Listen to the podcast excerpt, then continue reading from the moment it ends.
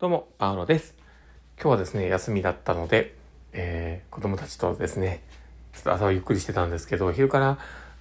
なんか近鉄電車に乗りたいっていう話を言っててですね、あの、最寄り駅から最大寺までちょっと乗りましてですね、まあそんなに高くはなかったんですけどね、まあ、その間を乗って、で、まあ帰ってきたという感じで、ちょっと電車ごっこをしてね、えー、まあ子供たちのね、興味を満たしてということだったんですけど、まあ疲れたのかなんかわかんないですけどね、ちょっとこう乱れて、夕方のね、ご飯の時すっごい見だったんですけど、まあその話もね、含めて、あの、本編の方でしようかなと思っております。ということで、えー、今日の放送ね、始めていこうかなと思っています。パールのマインドブックマーク。この番組は、日々生活の中で思ったことや感じたことの中から、聞いているあなたが生き生き楽しく人生を読んでいけるエッセンスなな情報を、私が勝手に楽しみながらお届けしています。はい。ということで、えー今日も収録を始めております。皆さんどうお過ごしでしょうか？今日はですね、まあ、冒頭で話したみたいに子供たちとね、休日過ごしていてってことなんですけど、あの、その、日時南方がですね、その自閉っていう話をね、以前からお伝えしていると思うんですけど、まあ、その次男坊がですね、まあ、あの、電車が好きで、で、近鉄電車がすごく好きなのでね、その電車を、あ乗り鉄のようにちょっとこう乗り、乗るのがね、休みの日の楽しみだったりするので、たまにこう、そうやってね、こう、連れて行くんですけど、まあ、その時はね、すごく良くて楽しかったようだったんですけど、やっぱりね、こう、気張ってたところもあったり、こう、ストレスコントロールみたいなものだったり、疲れのコントロールとかっていうのは、年齢的にも難しいところがあるので、こう、ね、多分エネルギーの前借りをするようなことっていうのはなかなかしないですよね。だから、もう、あの、疲れてパトって寝るまで、もうフル、スフルスロットで回っていくような、そんな感じの行動量をするので、で、今日もね、その後、また、あの、おばあちゃん家に遊びに行ったりとか、まあ、いろいろして、で、夕方ちょっとだいぶね、あの、テンションがおかしかったんですけど、で、でね、あの、お風呂でもだいぶ遊んだりして、もうくたくただと思うんですけど、その、お昼の、お昼に夜のご飯何がいいっていう話をね、こうしてた時にハンバーグって話をしてたんですよ。で、その子は、実はその次男坊はですね、ハンバーグ、煮込みハンバーグは好きじゃなくて、で、豆腐ハンバーグが好きなんですね。だけど、その煮込みハンバーグを、ま、今日はしたんですね。で、あの、その子には悪いけど、また別のね、あの、明日でもしようかなっていう話を言っていったんですけど、本人はね、どうやら煮込みハンバーグじゃなく、豆腐ハンバーグが良かったらしくて、もうそこでね、もうスロットルパーンって切り替わったみたいになって、もう、僕は嫌だってなって、煮込みハンバーグ嫌いとかって、で、それを、その煮込みハンバーグがいいなって言っていた長男をめっちゃ非難してたんですね。めっちゃひどいなと思ったんですけど、あの、まあそういうね、ちょっとだいぶね、大混乱が起こったんですけど、まあでも、そのね、すごいこう感情に乗せてバーって伝えていたところもあって、うん、あの、やっぱり妻もね、その作ってくれた妻もちょっとショックはあったんかなとは思うんですけど、ん、でも人ってでも、この感情のエネルギー量って受け取っちゃうんですよね。だから、あの、例えば多数決っていうものがね、あの世の中あると思うんですけど、多数決で、えー5人いて、まあ、そのうちのね、えー3人ぐらいがですね、いいよって言ってくれていたとしても、1人、まあ曖昧な人がいて、もう一人はすごく避難する人がいて、ものすごいエネルギー量でね、こう非難された状況になると、ダメージを受けるんですよ。で、その3人も認めてる人がいるにもかかわらず。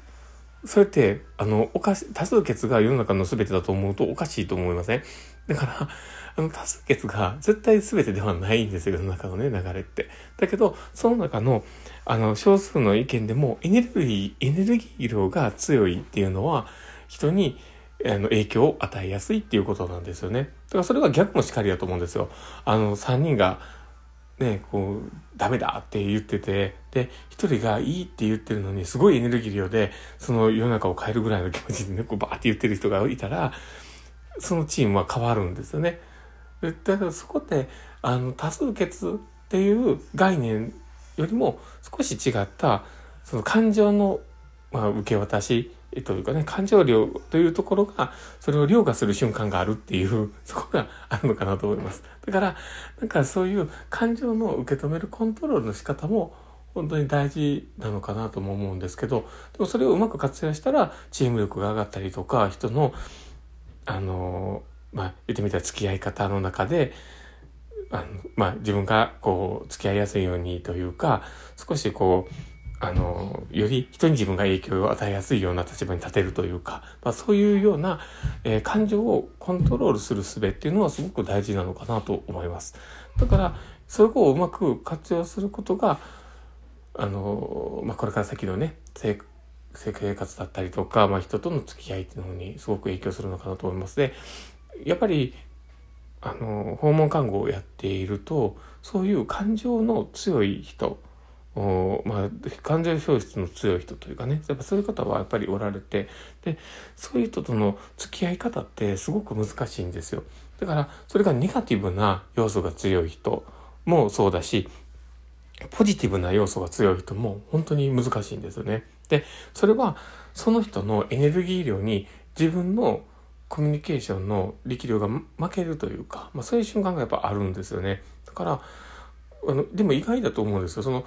あの、マイナスの、のこもう、まあ、感情がね、溢れている人とやりにくいっていうのはわかると思うんだけど、プラスのやエネルギーのね、強い人でもやりにくい。どっちかというとそっちの方がやりにくいかなと思うんですけど、で、で、マイナスのエネルギーが強い人に影響を受けない自分っていうのは作りやすいんです。だけど、ポジティブな人のエネルギー量に自分が影響を受けずにフラットに物事を見てっていうのは結構ね、エネルギーが逆にいるんですよね。で、その時に、まあ一番大事なのは、あの、まあ訪問っていうのは基本的にそこのエネルギーに、あの、まあ抗わないっていうとこも多少あるんですよね。だから、すごくこう、ね、ポジティブな話を言っていて、なんかすごくエネルギーがすごく使いやすいっていうところは、事前にこっちから見える、こういうリスクがあるよねっていうところだったりとか、まあ、ね、こういうふうな結果になるかもしれないけど、そこら辺は見えてるのっていう、そういうことは言うけど、基本的にフラットに話はしながら、本人の行動を、まあ、ある程度、まあ、本人の経験に戻していくような関わりをするので、だいぶ、まあ、そこはね、あの、まし、まあ、専門的な、こう、テクニックがいるとこではあるかもしれないんですけど、だけどまあ、そういうふうに、プラスのエネルギーでも、マイナスのエネルギーでも、やっぱり影響を受けやすい、その、あの、感情っていうのを人は受けやすいものなんだよねっていうことをちょっと話をしてみました。なので、あの、やっぱりこうね、すごい感情のエネルギーが強い人との距離感っていうのは大事にしていってもらった方がいいのかなと思ったりしています。まあ今日は、あの、休日なんでね、だらだらとこう話をしながら、あの、ちょっと、ちょっとあの、生活の足しになりそうな話に持っていきましたけど。でも、まあ、そういうふうに、やっぱ感情のエネルギーが高い人とのちょっと関わり方っていうのは、やっぱ考えてみてもいいのかなと思います。世の中にね、結構いるんです。で、結構いる割に、その人との関わりでエネルギーを奪われる人の方が大半なんですね。だから、やっぱりそこは意識した方がいいのかなと思ったりしています。まあそんな感じで。えー、っと、でもね、その人たちは悪気はないのでね、その人たちをもし見つけても責めたりせずに、あの、その人とのうまくの距離感、自分たちの距離感っていうのを掴んでいくのが大事かなと思います。まあそんな感じで、今日の放送は終わりたいなと思っております。なんかうまく今日ね、ちょっと、あれだね、コミュニケーション、もそうだけど、こう、口の、なんか動き自体がちょっとね、僕おかしい気がする。